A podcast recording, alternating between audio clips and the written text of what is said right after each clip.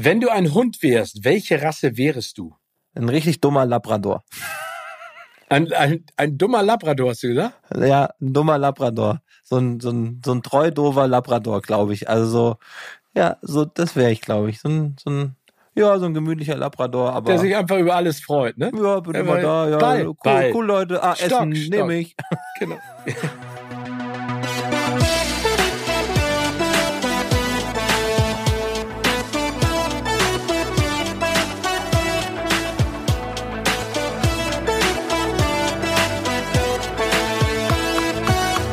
In meinem Podcast Kino oder Couch treffe ich jede Woche prominente Menschen aus den unterschiedlichsten Bereichen. Egal ob aus dem Sport, Musik, Kino, Serien oder Entertainment Business. Und gemeinsam sprechen wir über spannende Filme, Serien und das Leben. Und es wird die alles entscheidende Frage gestellt, Kino oder Couch?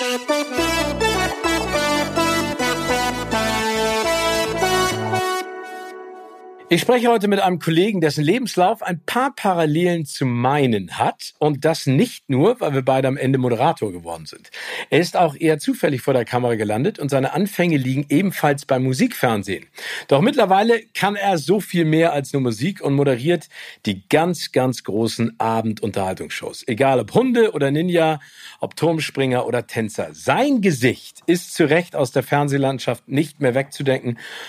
Und das, weil er es sehr gut kann und weil er einfach ein toller Kerl ist. Ich freue mich auf diesen geschätzten Kollegen. Herzlich willkommen, Jan Köppen. Oh, vielen, vielen Dank für diese äh, netten Worte. Hallo. Ja, Moin. Ist verrückt, wenn man das so hört von von also jemandem auch wie dir. Und ich glaube ja tatsächlich, ne, wir wollten das nie. Und jetzt ist es passiert und man ist in diesem Business schon sehr, sehr viele Jahre. Ja, aber das ist ja das Schöne. Also ähm, am Anfang sollte uns ein anderer Weg äh, beschieden werden, aber äh, du, ich glaube, das ist ja das the the magic of the moment, dass man den nutzt. Aber da kommen wir gleich nochmal detailliert zu. Jetzt vielleicht ganz kurz mal direkt, lieber Jan, welches ist der Film deines Lebens oder ein Film, den du ganz besonders gerne guckst oder der für dich sozusagen so ein bisschen definiert, was du am Kino oder am Film gerne magst? Oh, das ist tatsächlich schwer. Ich habe nochmal vorher drüber nachgedacht und habe so ein paar ja auch irgendwie aufgeschrieben und es gibt mehrere Filme. Ich musste aber nochmal an einen anderen denken, der, der immer wieder in Vergessenheit gerät, den ich aber als Kind sehr, sehr oft gesehen habe. Und das ist einfach ganz platt Happy Gilmore. Und Oh, mit Adam Sandler. Ja, und ich weiß nicht, warum ich den damals, ich muss mal überlegen, wie alt ich da genau war, aber den habe ich, und das ist einer der wenigen Filme, ich gucke wenige Filme doppelt und öfter, aber diesen Film habe ich sehr, sehr oft geguckt und lustigerweise auch ähm, Mighty Ducks damals.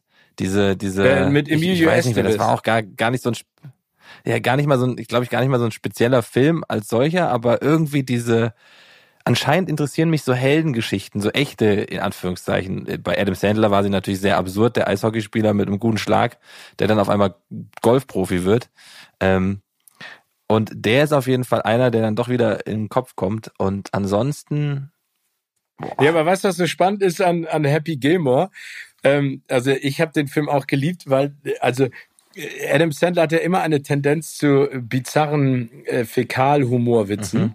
ähm, Äh, die, die da jetzt nicht zu ausgeprägt sind.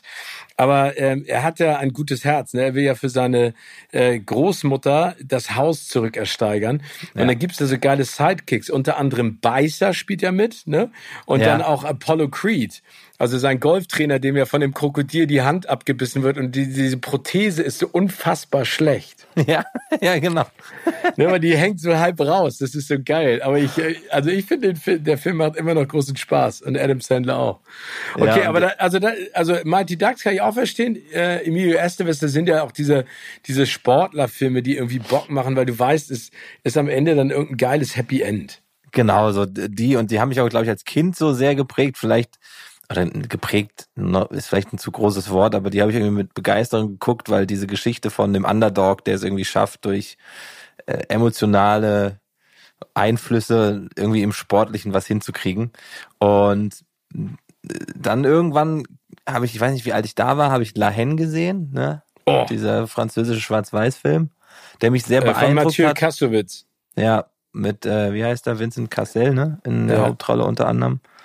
Also unfassbar. Und der hat mich, glaube ich, das erste Mal in meiner Erinnerung so sehr sprachlos zurückgelassen, was so ein Film überhaupt kann. Und den haben wir auch an einem Abend geguckt, das war ich noch mit dem Kumpel damals in Gießen, ich komme ja aus Gießen. Ähm, und ich war gar nicht auf so einen Film eingestellt, aber er meinte, lass uns den mal gucken, der ist irgendwie gut.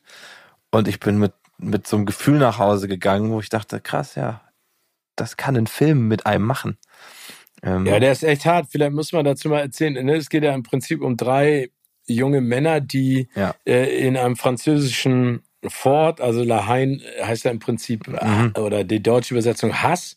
Ähm, und es geht eigentlich um, um, um diese Gewalt, ne?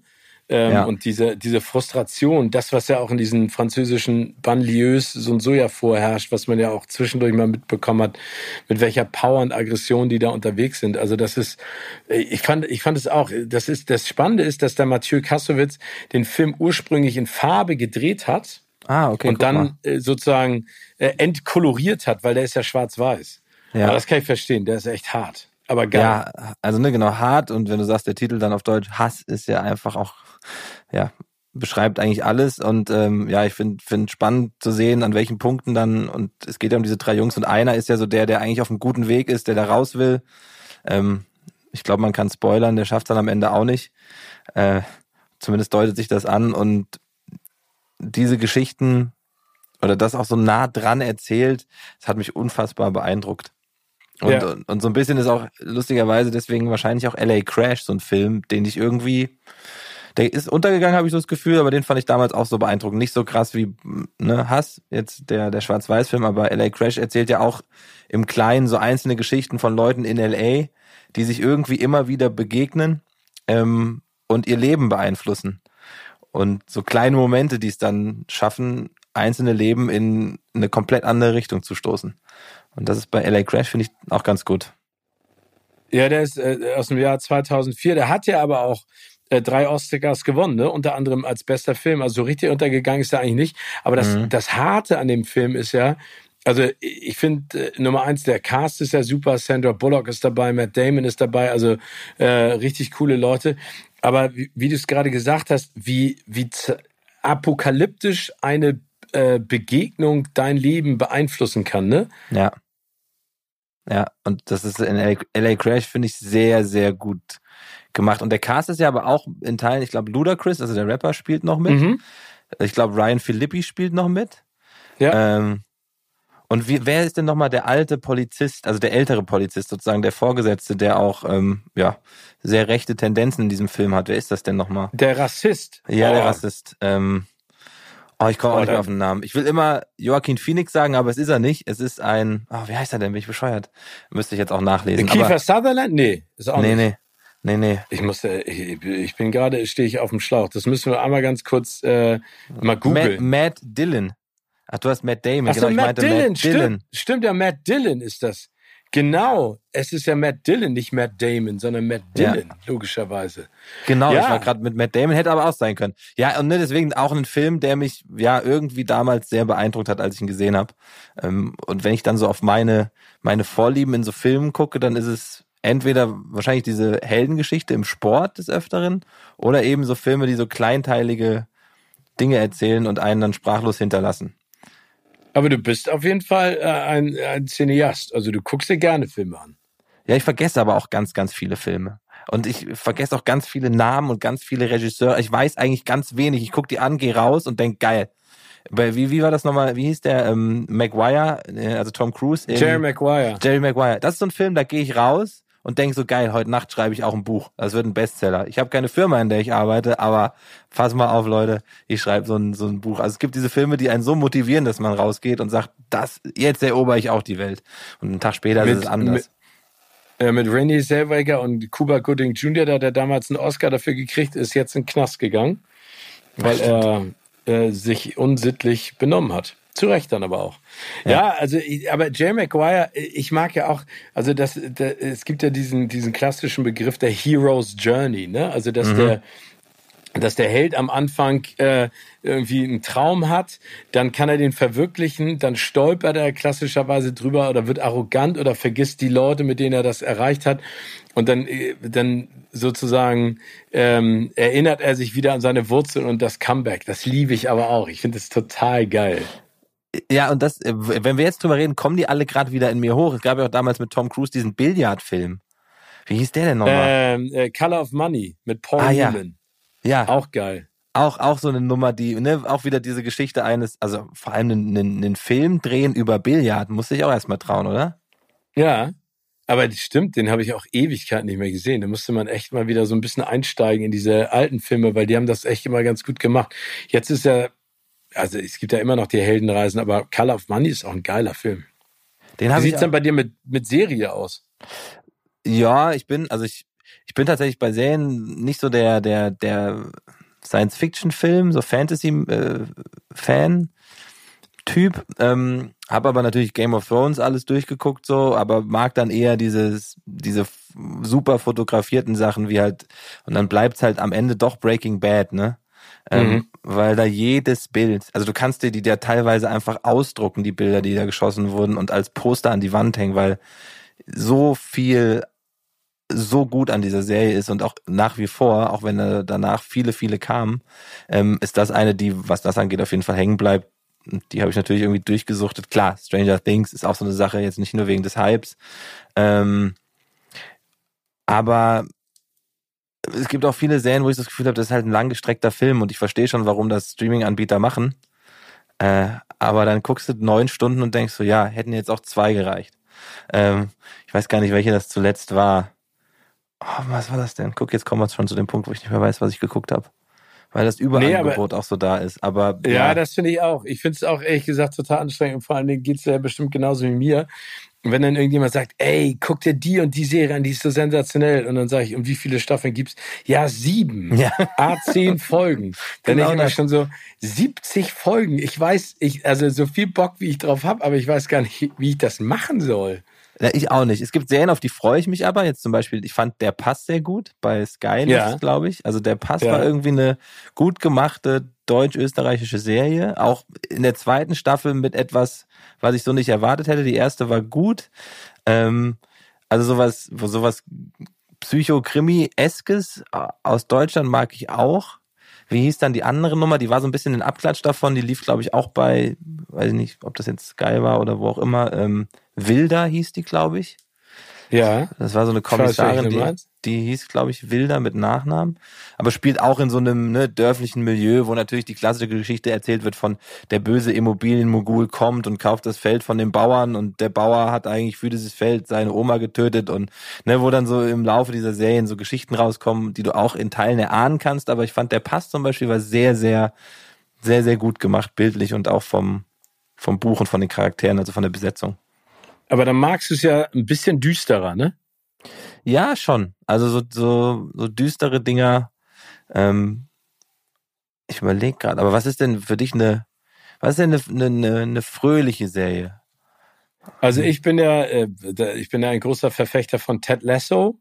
Ja, ja, Ähm, gut, gut, ja, okay, ja, Ne, da- das, äh, ich fand die äh, früher Friends halt fand ich auch sensationell. ja, Ich finde zwischendurch mal so eine Folge ohne Zusammenhang Modern Family einstreuen kann man ja auch immer das, wieder. Das stimmt, das ne, stimmt. weil, weil, das, weil das ist so, also der, der musst du ja nicht den Figuren unbedingt folgen, du musst nur an, anhören, welche Sprüche die sich gegenseitig um die Ohren knallen.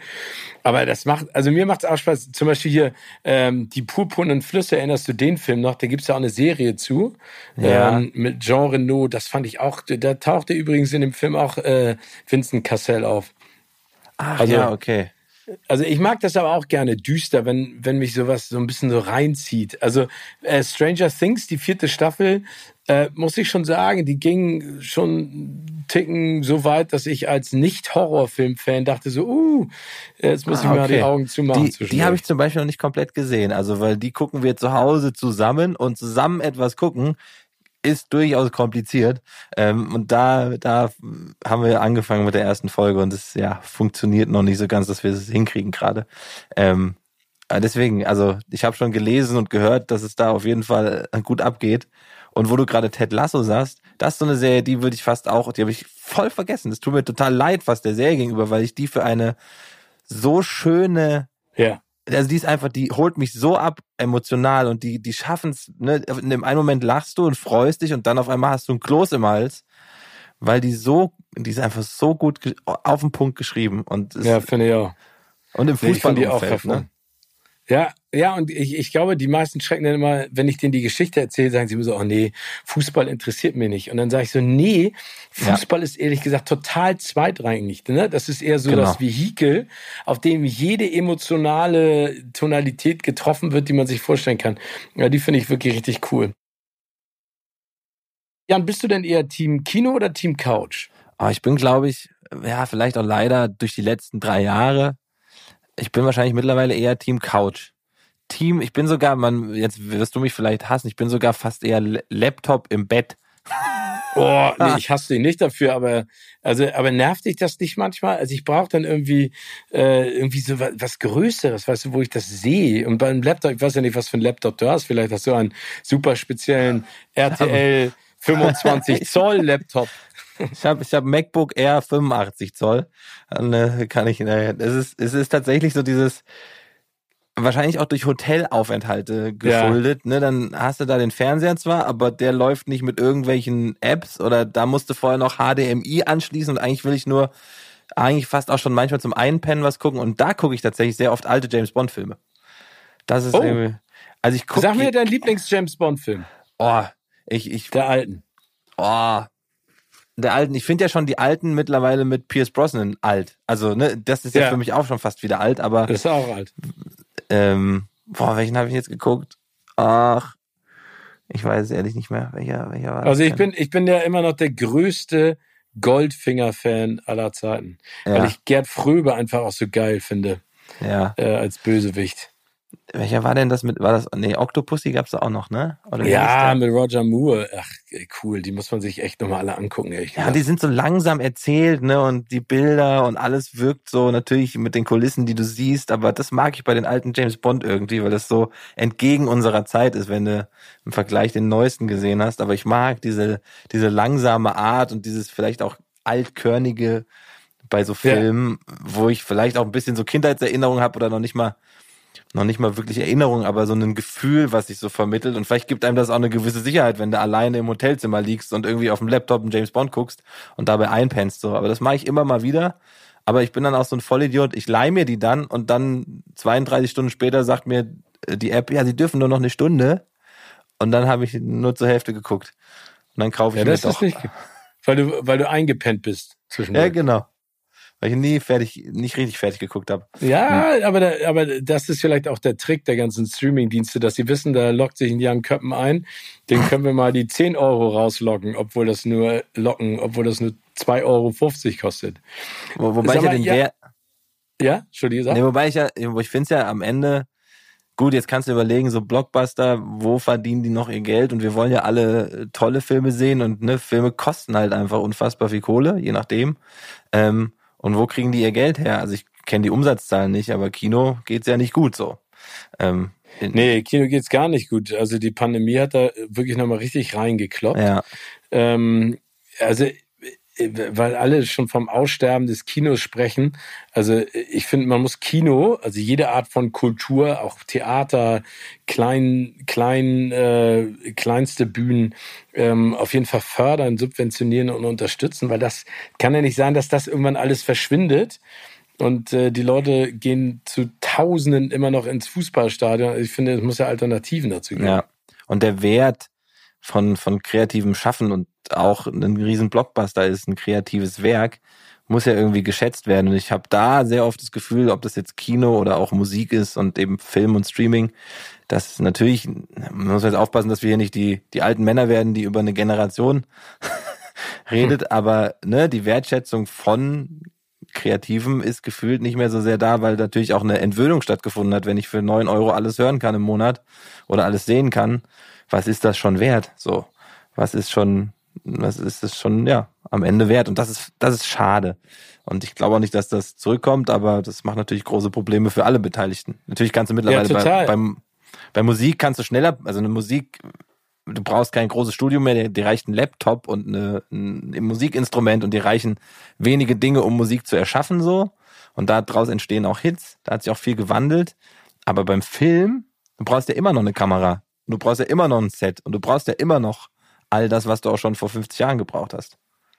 Ja, total. Ich meine, das muss ja auch so weitergehen. Das Spannende ist gerade, was du gesagt hast. Ich hatte letzte Woche ein Gespräch mit Leslie Clio Mhm. Und die hat gesagt, ähm, dass dieser eine Hit, den sie vor ich weiß nicht, 15 Jahren gelandet hat, ja. dass der halt immer noch durch diese GEMA-Gebühren und durch dieses Recoupment über die Radiostation ihr immer noch äh, gutes Geld in die Kassen spült. Und sie sagt, das wäre heutzutage gar nicht möglich gewesen, was du eben gerade auch angesprochen hast, ne? Ja. Dass diese Verwertungskette einfach gar nicht mehr da ist. Und da müssen wir, finde ich, äh, und absolut recht gesagt, aufpassen, dass uns das nicht ähm, am Ende dann, äh, dass wir uns ins eigene Knie schießen, ne? Ja, und das ist ja, glaube ich, tatsächlich bei Netflix mittlerweile auch schwierig, dass die natürlich, ne, jetzt haben die alle eingesammelt, die sie einsammeln konnten, ähm, ja. an, an, an, an Leuten, die ein Abo haben. Aber ich glaube, irgendein Punkt kommt ja auch noch, wo sie weiterhin mehr Leute brauchen, um weiterhin so viel einzukaufen und zu produzieren. Ich glaube, dass die haben ja auch relativ viele Menschen unabhängig von Corona jetzt auch wieder entlassen und umstrukturiert. Also bei Netflix zum Beispiel meinst du? Ja, ich glaube schon. Also ja. in, in Deutschland meine ich, ich weiß es, ne, am Ende muss man auch aufpassen, aber ich habe es gehört und ähm, ne, so diese ganzen, die sich aufgeblasen haben über Jahre, merken jetzt, ui, äh, geht doch nicht so weiter wie die letzten.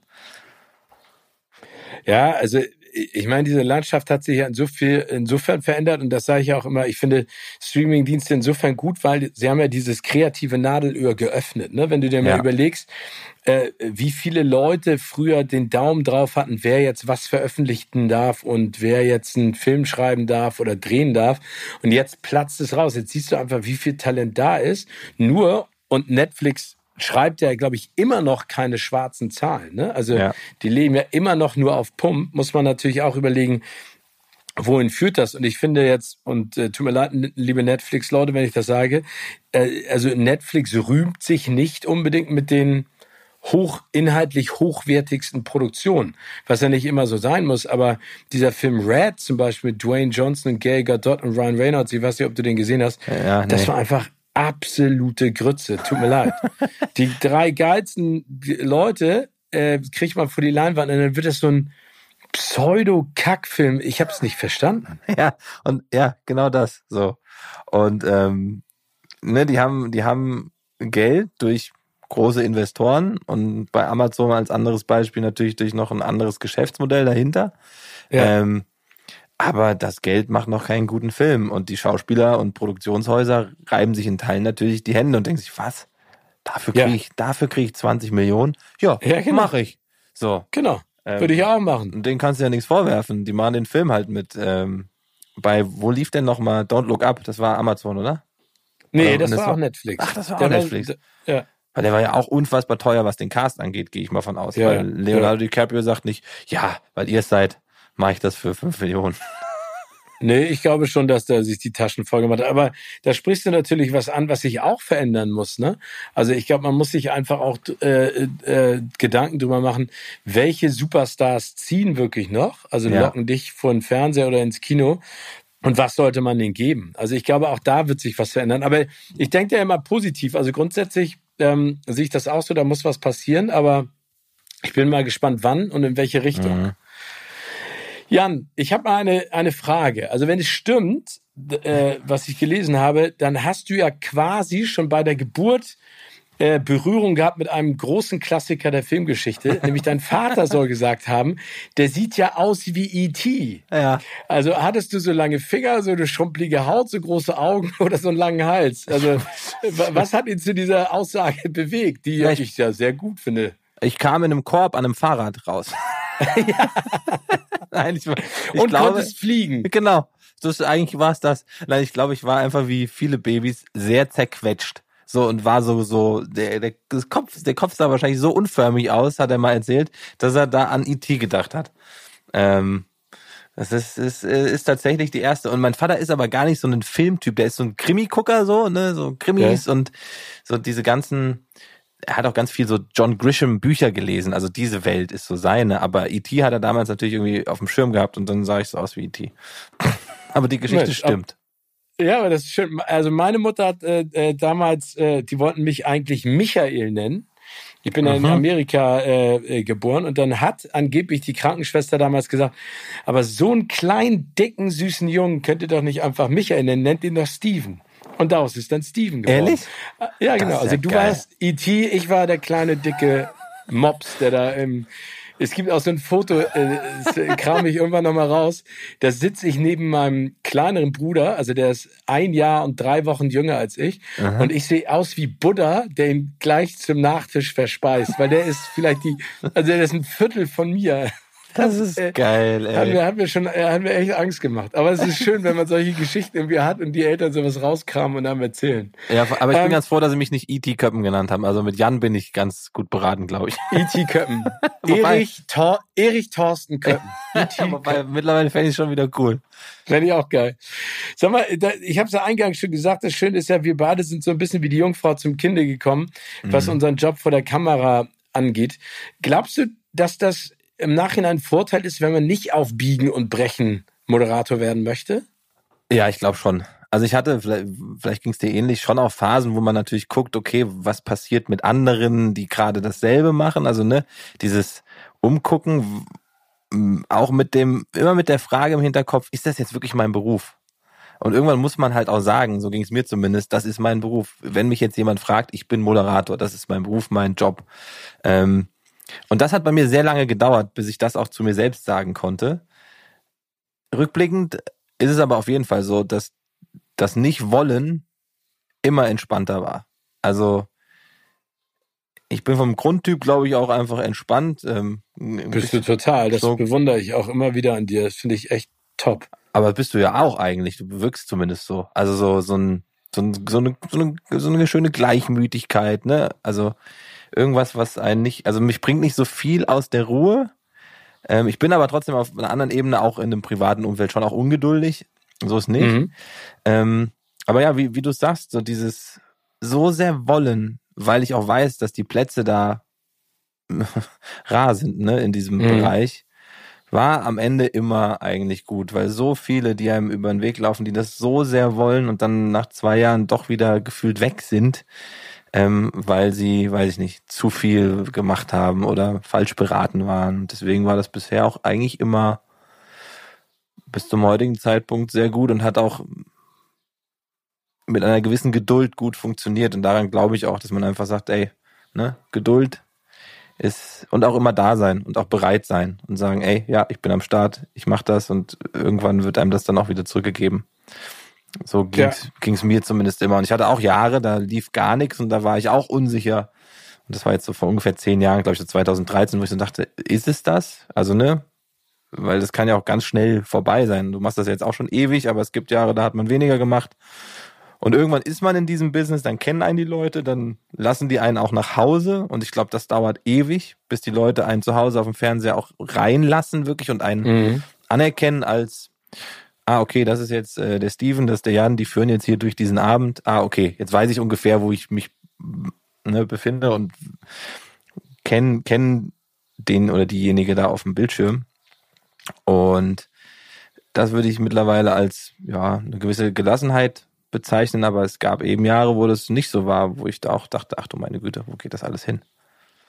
Nee, aber ich finde ganz spannend, was du gerade gesagt hast. Ich glaube, dass ähm, dass man eine Vision braucht, eine Idee, mhm. die Gelassenheit, aber vor allen Dingen auch und ich finde, das ist das, das größte Gut, äh, geduldig sein. Also ich bin, glaube ich, geduldig. Manchmal bin ich dann vielleicht auch, auch fordernd. Mhm. Aber ich glaube, was nie, ähm, und ich glaube, das ist vielleicht auch manchmal diese, diese, dieses, dieses falsche Bild, was projiziert wird auf diesen Job, den wir machen, mhm. dass alles immer ganz schnell gehen muss. Klar, es gibt überall Fälle von Leuten in der Musikbranche, im Film, in der Moderation, äh, äh, wo es von heute auf morgen geklappt hat. Ja. Aber es gibt, glaube ich, mehr Beispiele für Leute, die kontinuierlich weiter dran gearbeitet haben. Ne? Genau, und das, das ist das, was ich jetzt rückblickend bei mir sagen kann, wo ich sage, ey, es ging immer irgendwie stetig bergauf, ohne diesen Raketenstart. Also zum Beispiel bei Joko und Glas damals war es so bei mir, die haben bei Viva MTV gearbeitet, ich auch.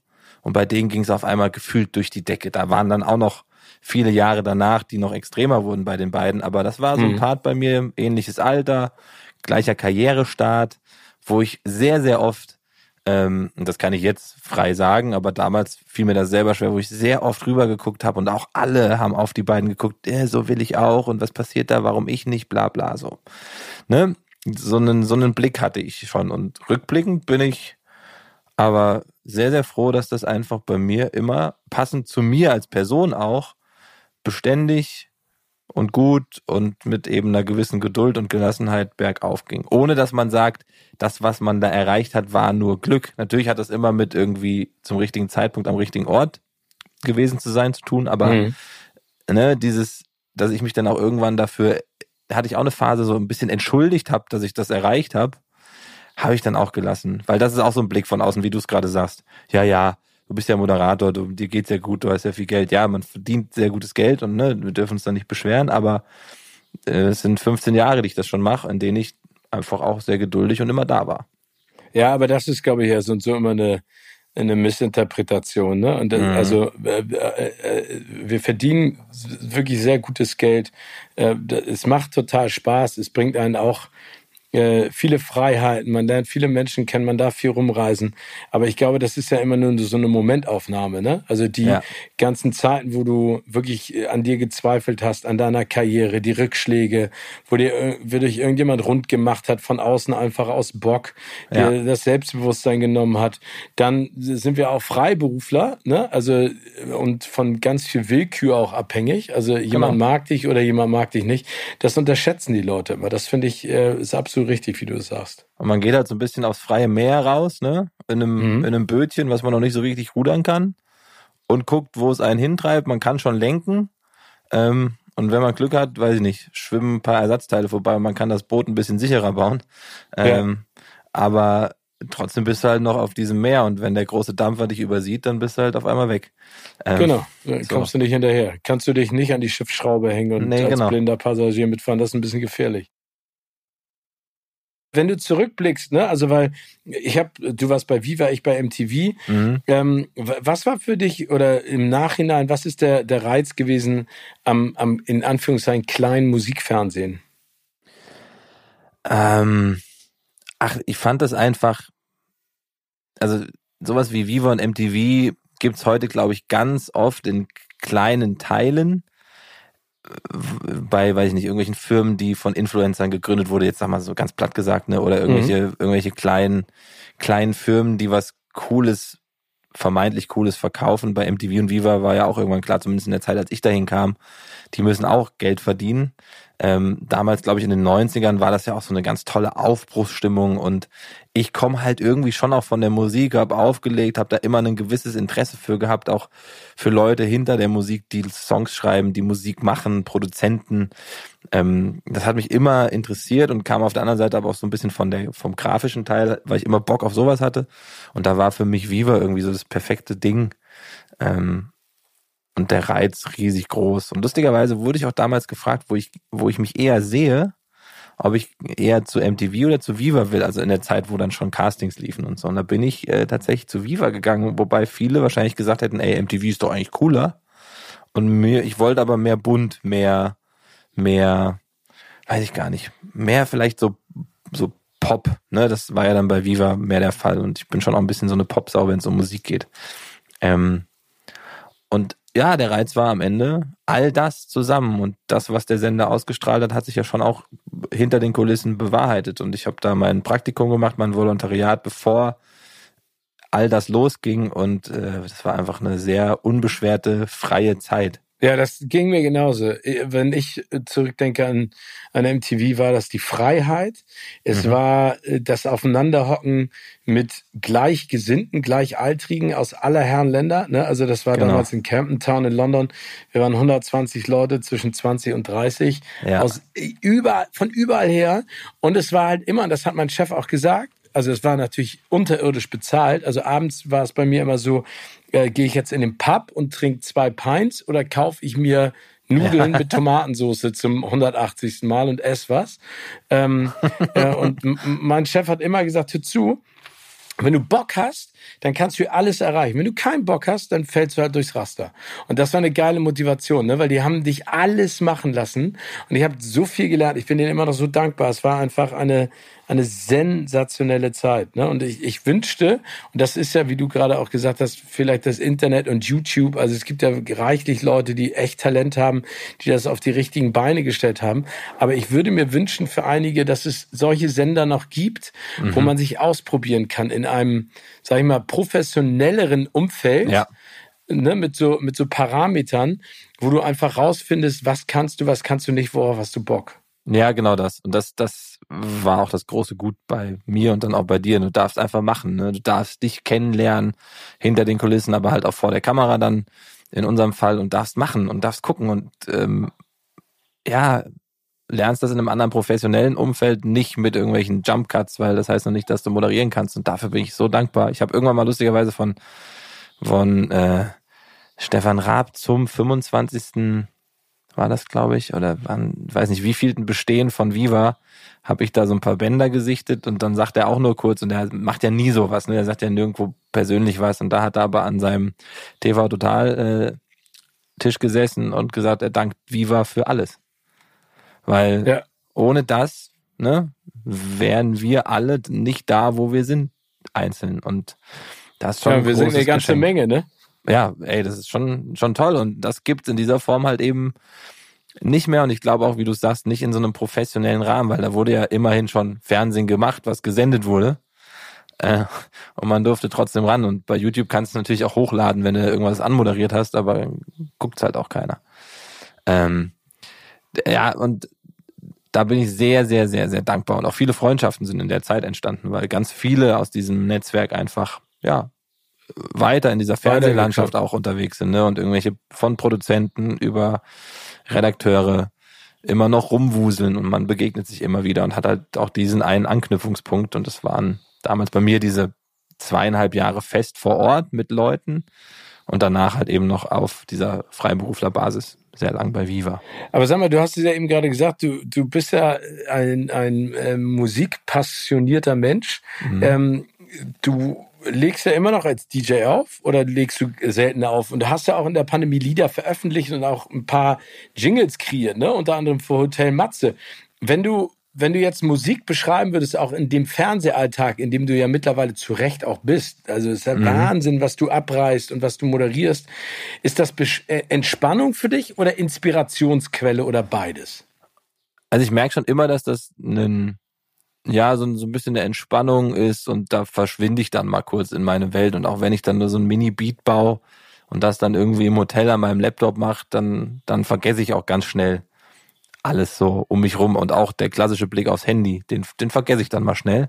Deswegen ist es so abtauchen in eine Welt und was dann da am Ende mit passiert, keine Ahnung, der, der, der Traum oder das, was sich, glaube ich, jeder, der Musik macht, irgendwie vorstellt, ist schon immer noch dieses, ja, irgendwann vielleicht doch nochmal ein Album, wer weiß das schon. Ähm, da bin ich aber auch mittlerweile relativ entspannt. Muss nicht sein und wenn es dann doch passiert. Also DJ-Album oder richtig mit Gesang und mm, Instrument spielen? Nee, so, also ich kann nicht so richtig Instrument, ich kann so ein paar Akkorde und kann ein bisschen Gitarre ne, und äh, bastel mir das so zurecht und deswegen auch dieses, habe ich ja eben gesagt, Produzenten-Faszinosum für mich. Also früher so, so Pharrell Williams, Timbaland, also so Hip-Hop-Produzenten, die ja auch zum Großteil nicht wirklich Instrumente spielen können, die aber aus dieser Sample-Historie kommen und, und ne, Sachen samplen, wiederverwenden, bauen, basteln. Und das habe ich schon immer irgendwie gemacht als eine Art, ja, Auszeiturlaub für mich. Und das hat natürlich auch stark mit dem DJ-Dasein zu tun, weil viele DJs irgendwann zu dem Punkt kommen, ah, wie ist eigentlich Musik, wie wird die eigentlich gemacht? Und wenn ich jetzt hier einen Übergang habe von Song A zu Song B mit, ähm, weiß nicht, nur der Snare und irgendeinem Bass, okay, wie bauen die das denn, die das machen, diese Musik? Und daher kam dann da halt eben auch das Interesse für das Produzieren eher und Auflegen tue ich sehr wenig. Diese Woche tatsächlich für, aber das ist ein klassischer Job für einen Kunden bei einem Event in Berlin. Seit oh, drei, okay. seit, seit drei Jahren das erste Mal wieder und ich muss erst noch gucken, ob alles geht, ob ich noch alle Songs habe und bin deswegen eher aufgeregt als äh, wegen der Moderation. Aber, aber heißt du denn dann DJ Jan Köppen oder DJ ET oder DJ JK? Ich hatte mal irgendwann einen Namen, das war einfach DJ Cope, also C-O-P-E, hatte aber auch nicht so richtig eine Bedeutung und klingt wirklich nach den 2000ern. Dann habe ich mich mal irgendwann Ottfried Jackson genannt. aber weil, ich, weil ich diese Vorstellung aus Ottfried und Jackson und das war dann eher an Michael angelehnt, aber ne, ich fand so diese Kombi aus Ottfried, Ottfried Jackson ist so ganz absurd. So habe ich mich mal genannt. Und ja, war eine Zeit lang einfach in vielen Clubs in Deutschland unterwegs, aber dann auch eher nicht, weil ich so, glaube ich, ein mega geiler DJ war. Also ich kann das schon und mache das okay und ähm, bin, bin da Musik interessiert, aber halt, weil ich auch bei Viva war. Weißt du, gibt ja viele dieser Kollegen äh, und, und auch so Booking-Agenturen, die so halb shady sind, die einen dann buchen wollen, weil man halt im Fernsehen ist und dann kann man noch auflegen. Also weißt du? Ja. Ja, Hast du das auch mal gemacht? Aufpassen. Du hast äh, aufgelegt? Ja. Nee. Nee, immer nur auf Privatpartys, aber ich, das war dann immer so, ab einem bestimmten Zeitpunkt, zu einer bestimmten Uhrzeit wussten sie alle, dass ich äh, vom DJ-Pult magisch angezogen werde. Und dann habe ich immer die Songs ge, äh, gespielt, die ich am geilsten fand. Da waren nicht immer alle ähm, mit d'accord, aber so ein paar Gassenhauer habe ich dann schon rausgehauen. Nee, aber ich, ich finde es faszinierend. Also ich finde diese Magie, die Musik hat und die du als DJ oder DJ ausstrahlst und dann die Leute da unten animierst zu tanzen und vor allen Dingen spüren musst, wie sind die jetzt gerade drauf? Wohin gehst mhm. du als nächstes? Was ist der Übergang? Das finde ich total geil. Das ist eine, also ich finde das eine total äh, unterschätzte, manchmal eine überschätzte Kunst.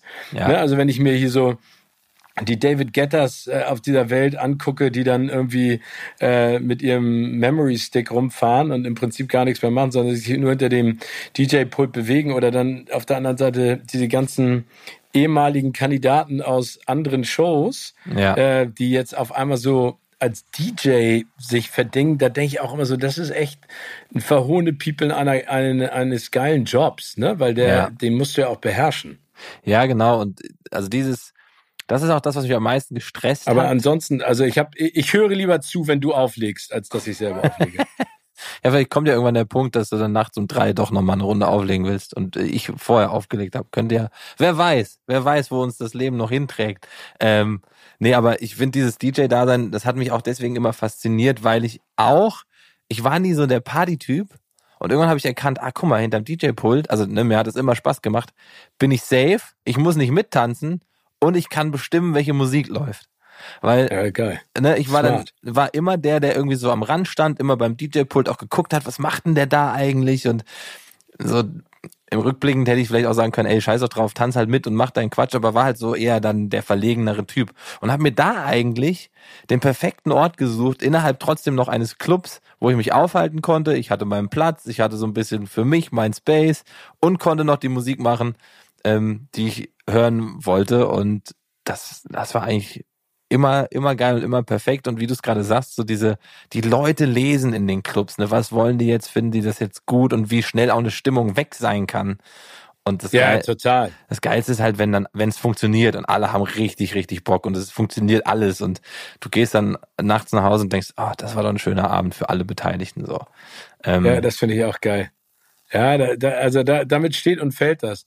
Ich würde gerne, bevor wir auf eine andere sehr spannende kreative ähm, Ader in deinem Leben kommen, würde ich gerne einmal auf ein Format äh, zu sprechen kommen, das ich echt bewundere und vor allen mhm. Dingen auch den Erfolg einfach so sehr schätze, ist Ninja Warrior.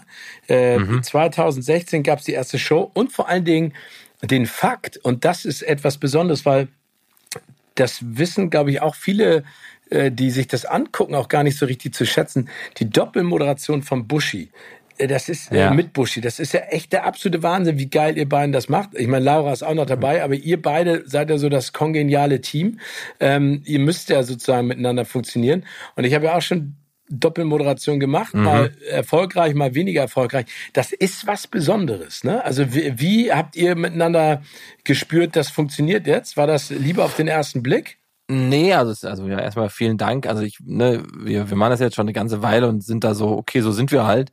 Ähm, und tatsächlich war das vorher gar nicht so klar. Also ich glaube, in der Entstehung der Sendung war für den Sender klar und für den damaligen Verantwortlichen, dass Buschi auf jeden Fall dabei ist, ne, weil er als Sportkommentator, das war noch so in der Zeit, wo glaube ich auch klar war, dass Stefan aufhört und Buschi halt im Unterhaltungsfernsehen ähm, immer noch einen Platz haben sollte, glaube ich. Und bei ProSieben war dann gar nicht mehr so viel. Ja, genau. Ähm, und der eine Verantwortliche hat dann, glaube ich, als erst mit Buschi gesprochen und dann auch mit Laura, damit man diesen Sportkontext hat, weil das ja wichtig ist bei dieser Sendung, vor allem weil es auch eine Sportsendung ist. Also da kommen ja wirklich Top-Athleten mittlerweile hin. Und ich weiß gar nicht, war glaube ich gar nicht so oben auf der Liste und irgendwie kam das aber dann dazu, dass ich gefragt wurde, weil ich bei RTL halt auch schon ein paar Sachen gemacht habe. Ähm, die wussten, dass ich was kann, aber ne, weiß ja, wie es ist, die beschäftigen sich ja nicht 24-7 mit dir, sondern du bist halt einer von vielen, vor allem damals noch eher. Und dann hat er mich gefragt und dann waren wir mal zusammen unterwegs mit der Produktionsfirma, haben uns alle kennengelernt. Also wir drei, wir kannten uns vorher aber überhaupt nicht. Also gar nicht, gar nicht. Ich kannte natürlich Buschi, weil er Buschi ist. Wer kannte ihn dann nicht? Ähm, durch, weiß ich nicht, FIFA oder halt ganz andere Sachen und am ehesten wahrscheinlich ich zumindest durch Schlag den Rab. Und hatte auch schon ja, Respekt, Angst würde ich nicht sagen, aber wusste, okay, der ist auf jeden Fall ein lauter Geselle. Und dann sind wir zusammen weggefahren, haben uns kennengelernt und haben dann in Staffel 1 schon so gemerkt, ah, guck mal, das funktioniert ganz gut, aber nichts daran geplant. So, und richtig der Knoten geplatzt ist, glaube ich, dann in Staffel 2. ja, geil. Und jetzt macht ihr ja auch Top Dog miteinander, ne? Also ich meine, ihr macht ja, das funktioniert super. Also ich finde es auch geil, dass sie geschnallt haben, ey, da funktionieren zwei Typen richtig gut miteinander. Es macht Spaß. Ja. Die frotzeln sich, die schenken sich nichts. Äh, dann beim Turmspringen ja auch. Also äh, ich finde es super. Ich, ich gucke euch total gerne an. Das macht mir echt eine große Freude. Vor allen Dingen, ich weiß ja auch durch die Schlag den Rabzeiten, Buschi hat immer gut ausgeteilt, auch gegen mich. Und ich finde es ja. schön, dass du ihm richtig einen von Latz knallt zwischenzeitlich. Das, also das hat der Typ verdient. ja, ich habe ich hab tatsächlich, also ich, ich kriege auch oft Nachrichten, du arme Sau, wie hältst du das da oben aus? Weil Buschi natürlich austeilt, aber ich glaube, und das muss man am Ende sagen, es würde nicht funktionieren, wenn wir uns nicht mögen würden. Na, also die, da ist eine Verbundenheit da und wir schätzen uns ähm, auch nicht nur als Kollegen, sondern auf der menschlichen Ebene. Und alles andere wird sonst nicht, sonst hätte es vorher schon irgendwann geknallt. So, sonst ja, hätte, sonst hätte das richtig geknallt. Und äh, da sind wir beide, auch wenn, glaube ich, Ah, ich würde jetzt mal sagen, er hat ein größeres Ego als ich auf einer gewissen Ebene. Aber auch wenn wir beide da Egos haben, wissen wir. Es, es funzt. Genau, so. Und auch jetzt in Jahr sieben merkt man natürlich, okay, es sind Sachen, also wir sind an einem Punkt, wo man merkt, okay, wir haben das alles schon mal irgendwie auf einer Ebene gemacht. So, ne, jeder hat so seine Rolle und ist fast schon manchmal genervt von seiner Rolle, aber das sind wir halt. Also es ist ja nicht so, dass wir uns überlegt haben, so, so wollen wir sein, sondern so ist das halt bei dieser Sendung. Und ähm, ja, auch wieder so eine glückliche Fügung, die man hätte aber nicht planen können. Und lustig wurde dann, wie andere Länder versucht haben, das so zu machen, wie wir das wohl machen. Und ne, ich will nicht sagen, dass wir das besonders gut machen, war einfach ein glücklicher Zufall, aber. Nein, ihr macht es wirklich richtig gut. Richtig, ja. richtig, richtig gut. Aber konnte keiner ahnen. Also äh, vielen Dank. Ne? Aber es war so, hätte auch genau andersrum sein können. Und ne, dass dann andere, andere Länder wohl auch schon gesagt haben, ja, ja, wir brauchen jetzt einen wie Buschi und wir brauchen einen wie Jan. Aber ich glaube, dann wird's schon schwierig. Und das kennst du aus deiner Fernsehvergangenheit ja. auch, ne, wenn, wenn Dinge versucht werden, ähm, die ja schon na nicht zum Scheitern verurteilt sind, aber wo man sich an etwas, an nämlich einen menschlichen Teil versucht zu kopieren, den man wahrscheinlich am schlechtesten kopieren kann bei allem. Du kannst Sets kopieren, du kannst Hindernisse kopieren, du kannst alles Mögliche kopieren und nachbauen, aber das, was da funktioniert, ist halt echt. Und das kannst du nicht kopieren. Nee, das, aber das ist ja das authentische Fernsehen, was ja häufig strapaziert und manchmal einfach nicht äh, äh funktioniert. Ja. Ne? Also, aber das ist super. Ähm, ja, noch eine andere Sache, weil die finde ich auch spannend. Du bist nicht nur DJ, sondern du malst auch. Ja, länger nicht mehr jetzt. So ein Jährchen habe ich bestimmt nicht mehr wirklich im, im, Atelier gestanden, aber auch das ist so. Also da kommt irgendwie alles zusammen von dem, was auch mit Viva zu tun hatte damals. Ne? Und dieses Malen, Sprühen und ähm, immer kritzeln, das habe ich früher und heute halt auch gemacht und habe dann auch vor zwei Jahren so eine Ausstellung, nee, vor drei Jahren schon gehabt. Ähm, und habe mein kleines Atelier hier, hier in Berlin. Ähm, habe aber das Gefühl mit. Also in, in der Wohnung oder, äh, oder außerhalb? Außerhalb. Also ich habe so ein Atelier in so einem das ist so ein altes Fabrikgelände, was irgendein Typ mal ersteigert hat, total der crazy Ort. Und da sind so, so ganz viele Räume, wo auch mehrere Künstler drin sind. Ähm, äh, aber neben mir ist, glaube ich, ein Fotograf, gegenüber wohnt einer, also so ein ganz absurder Ort, aber da war ich sehr, sehr lange nicht mehr so richtig intensiv, hatte so eine Phase, wo ich das ganz viel gemacht habe. Bin auch gerne immer einer, der so, ich bin sehr gut im Anfang, aber sehr schlecht im Weitermachen. Oh, okay. Ja, also, also, also das heißt, es sind, sind so halbfertige Bilder. Ne, die Bilder schon fertig oder die, die da sind, aber so der Punkt, wo es in Anführungszeichen anstrengender wird, ne, wo ich mich anders mit dem auseinandersetzen sollte, da, da fange ich dann immer an, so einen Schritt zurück zu machen. Also es ist, ich habe das Gefühl, mittlerweile malen ja auch sehr viele Menschen, die eigentlich nicht vom Malen kommen, weil sie merken, okay, vielleicht ist das sogar auch eine Verdienstquelle. Also jetzt kommen wir wieder auf, auf irgendwelche Influencer. Ähm, ähm, und hab, wie war das denn? Ja, hab immer so einen, so einen Punkt, wo ich, wo ich gemerkt habe, ah, das, das bis hierhin war das sehr viel Testen. Das war noch gar nicht ich als Künstler, sondern wenn du anfängst zu malen, dann guckst du, okay, was macht mir eigentlich von dem, vom Material her Spaß? Welche Farben? Was für eine Art? Und dann hast du halt da 100 Bilder stehen, die aber alle sehr unterschiedlich sind oder in Teilen unterschiedlich und alles ist eine Phase, wie bei jedem Künstler, würde ich behaupten. Aber irgendwann kommt, glaube ich, der Punkt und vor dem habe ich Angst, an dem du erkennst, wer du als Künstler sein willst. Ähm, ah, okay. Weißt du? Also du hast, du hast Angst, du hast Angst davor, wer du als Künstler sein willst. Ja, oder vielleicht ein bisschen Respekt vor dem Weg, der, also weil das der anstrengendere Teil ist, ne, sich mit all dem, was man bis dahin schon getan hat, und das finde ich gut, so, aber so auseinanderzusetzen, dass man sagen müsste, es muss alles wieder weg. Weißt du? Okay. So, mhm. na klar ist es wie in der Musik, ein Album von vor zehn Jahren bei Leuten, werden die heute auch sagen, ja, das war halt damals diese Zeit, in der das entstanden ist und jetzt sind es andere Sachen. Und so ist es ja auch bei Regisseuren oder Filmen, ne? Das sind Filme und irgendwann muss man halt anfangen und den ersten machen und ja, den nächsten. Und, du so. entwickelst dich ja immer weiter, auch als genau. Moderator. Genau. Ja, so. Also wenn du dir Sachen anguckst von damals aus Viva-Zeiten oder ich aus MTV-Zeiten, denke ich auch so, okay, kann man machen. ja, muss aber man würde ich jetzt nicht mehr so machen. Genau. genau. Aber ja. machst du das manchmal? Ja, ja also, ich, also ich gucke, glaube ich, nur manchmal nochmal zurück, um mich auch nochmal in der Retrospektive, um auch nochmal schätzen zu wissen, was ich alles machen durfte mhm. und warum ich diesen Job eigentlich auch so gerne mache. Also das ist für mich nicht äh, kritiksuchend und zu sagen, oh, ist das peinlich, sondern eher so inspira inspirationsmäßig, dass ich sage, wow, ey, guck mal, wo du herkommst und was du jetzt machen darfst und dann vielleicht auch manchmal noch, was du vorhin auch so schön beschrieben hast, diese kindliche Freude, an mhm. dem Job und an diesem Metier sich auch erhalten. Weil mhm. es ist ja schon so, je länger du etwas machst, und ich sage das jetzt mal sehr negativ, desto abgestumpfter wird man manchmal auch. Aber ich genau. finde, man muss sich diese kindliche Freude einfach halten. Und das ist das, was mich antreibt, immer noch. Ja, und ich glaube, das, ne, das sollte auch ja im, im besten Fall nie verloren gehen, weil genau das ist ja auch das, das meine ich auch ein bisschen so bezogen auf die Rollen, die da Buschi und ich nach sieben Jahren haben wir, ne, man, also ich für mich vergesse nie auf der einen Seite, was ich da machen darf und mache das nach wie vor mit eben genau dieser Freude und habe da immer wieder Bock drauf. Und dieses Zurückblicken, wie du es gerade beschrieben hast, ähm, zeigt aber auch manchmal, dass man sich ja doch, das klingt so bescheuert, aber sich doch auch entwickelt hat, weil man ja immer denkt, man macht ja seit 15 Jahren dasselbe.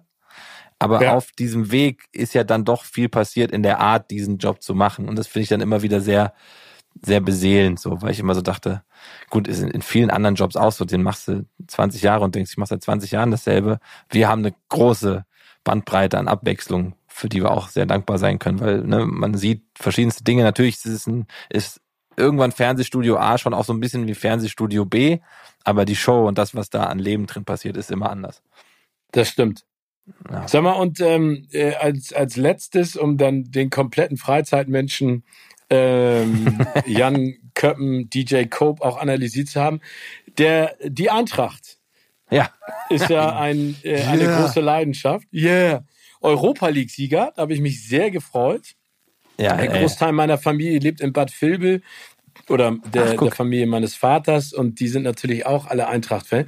Äh, schaffst du das häufig ins Stadion zu gehen?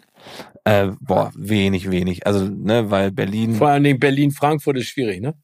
Genau, ist, ist schwierig, ist ähm, leider nicht so machbar gewesen, auch die letzten Jahre. Ich, ne, dass ich jetzt dann mal beim Finale dabei sein konnte in Sevilla und so Sachen, die, das, das dann auf jeden Fall, wenn es geht, nehme ich das mit. Ähm, Warst du da? Warst du beim, ich war, äh, beim Finale? Ich war in Sevilla tatsächlich.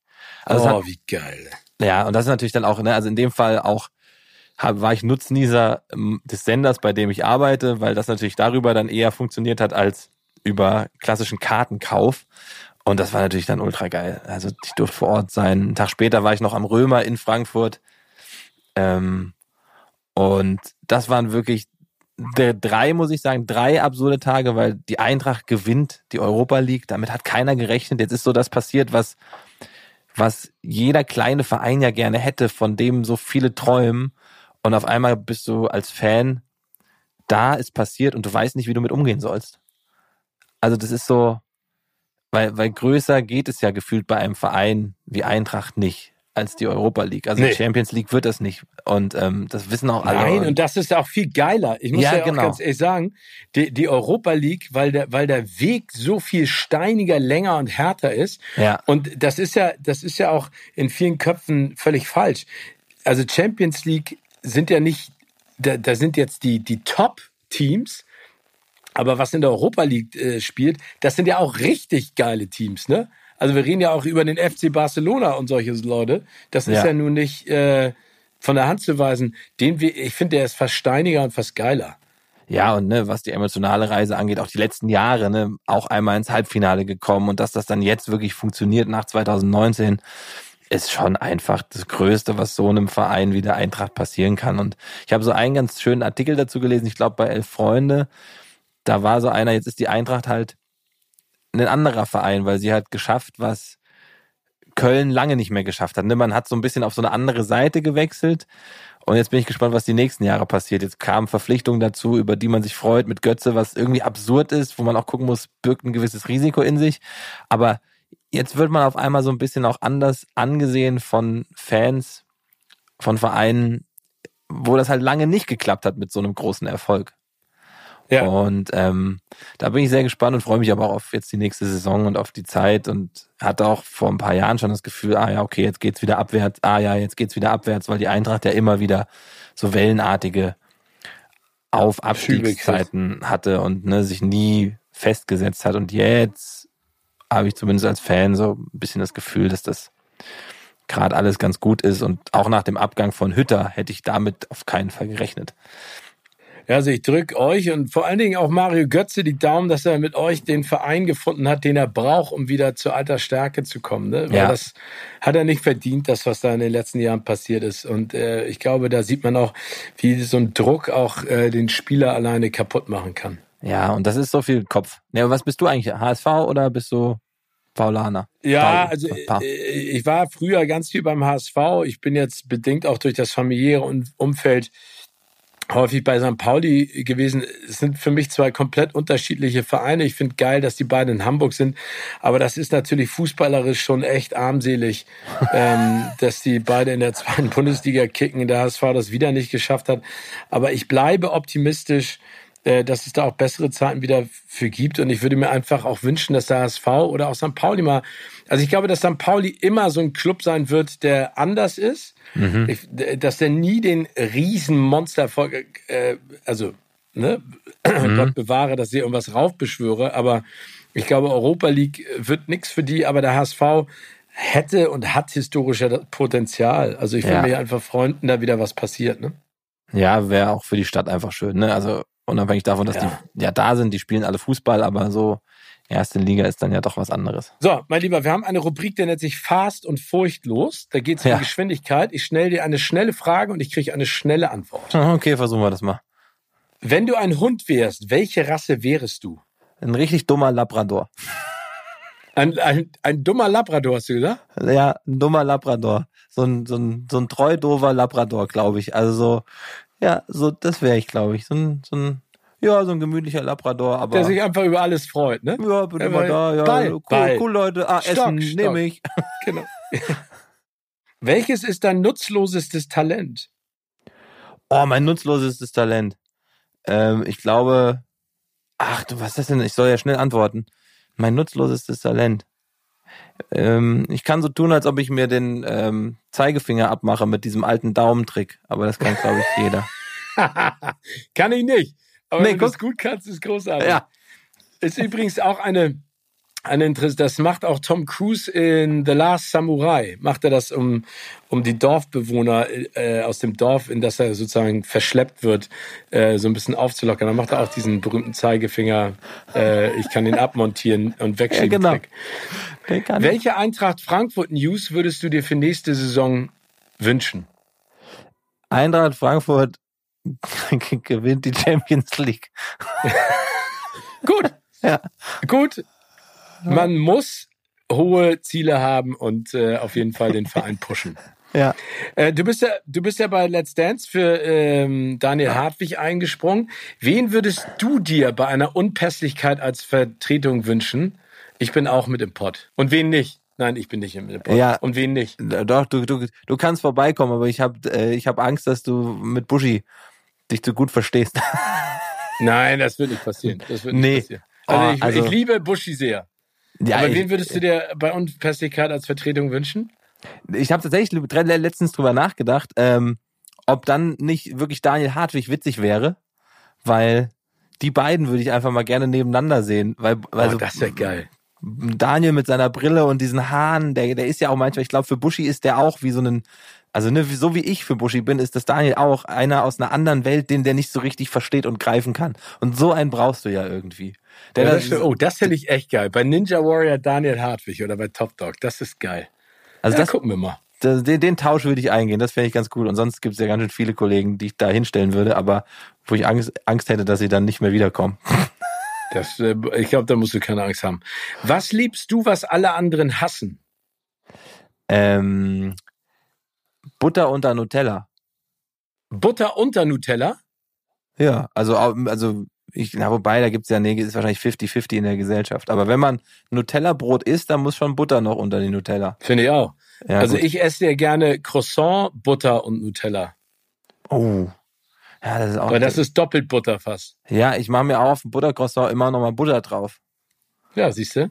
Also ja gut, dann, dann, hassen das, dann hassen das aber nicht alle. Ja. Hm. Ja, Wir haben ja kennengelernt, dass du als DJ Cope gerne mal für heiße Beats gesorgt hast. Welchen Song musst du auflegen, um Bushy auf die leere Tanzfläche zu buxieren?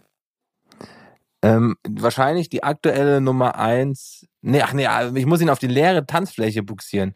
Ja, also er muss anfangen, Ja. die Tanzfläche sozusagen zu eröffnen. Ähm, ich glaube irgendwas von ABBA. Er Ja, hat, er hat gerade eine ABBA-Phase, hat er gesagt. Er hat eine ABBA-Phase, ist auch süß, ne? Ja. Bushy hat eine ABBA-Phase. Ja, grüße ihn mal ganz herzlich. Das Aber ich. das, ah, das ich kann mir das so gut vorstellen. Ich weiß auch ganz genau, der wird so einen Spaß haben. Und dann wird er die Leute so dermaßen motivieren, dass jeder raufkommt. Und dann explodiert die Tanzfläche. Ich glaube, das Ja, kann genau. er gut. Ich, ich war mit Buschi auch mal in Brasilien tanzen, also Salsa, äh, Samba, äh, Salsa war falsch, Samba. Ähm, das war auch sehr witzig und deswegen kann ich mir gerade auch. Ach ja, ihr wart ja kombinieren. mal zusammen auf Reisen. Genau. Ja, ja, genau. Und das war, das war durchaus lustig und an diese Szenen denke ich auch noch wahrscheinlich mein ganzes Leben lang, wie er da versucht in einem Glitzerkostüm zu tanzen und diese Finger, Zeigefinger Richtung Himmel. Das ist, Das ist auch so wie so ein Verkehrsunfall. Du wolltest es eigentlich nicht sehen, aber hast trotzdem das ist hingeguckt. passiert. Was hast du das letzte Mal zum ersten Mal gemacht? Uh. Ja, wobei es ist äh, relativ einfach zum Glück. Ich bin von einem 10-Meter-Turm gesprungen. Beim Turmspringen, jetzt das, was wieder mit Fernsehen zu tun hat, ist so eine Sache, aber ich bin noch nie in meinem Leben vorher von einem 10-Meter-Turm gesprungen und habe dann gesagt, komm, wenn ich es das erste Mal mache in meinem Leben, dann auch in dieser Sendung. Und äh, das ist jetzt gar nicht mal so lange her. Und wie war das? Äh, komisch. Ich stand nämlich vorher schon mal drauf. Ich habe so ein bisschen Höhenangst ähm, beim Training. War einfach nur mal da und habe so ein bisschen geguckt und dann stand ich auf dem Siebenhalber, bin da runtergesprungen und dann stand ich auf dem Zehner, hab runtergeguckt und habe dann gesagt, ach nee, weißt du was, ich mache das dann in der Sendung zum ersten Mal, weil mir war klar, da ist laut, da ist Druck, da kann ich nicht da oben stehen und sagen, Leute, ich mache das nicht und wenn ich dann da runterspringe, dann ja, dann hat das einen Effekt, wenn ich das im Anzug mache und ich habe aber vorher wirklich das als Ausrede genommen, damit ich im Training nicht vom Zehner springen muss. Sehr gut. Und hat funktioniert. Sehr gut. Und du? Aber in Klamotten, was ich das letzte Mal zum ersten Mal gemacht habe, ja. oh, das ist Das eine ist- gute Frage. Das ist schwer, ne? Was macht man? Hat schon so viel gemacht. Also ohne den Ich, 10 ich nehme das mal mit und schicke dir das nachher Ja, als geil. WhatsApp. Ja, geil. Äh, mein lieber Jan, als Abschlussfrage für dieses schöne Gespräch. Welcher Filmtitel passt aktuell perfekt zu deinem Leben? Äh, muss das ein Film sein, den es gibt? Oder kann ich mir Nee. einen ausdenken? Kannst ja auch an ausdenken. Alles bleibt anders.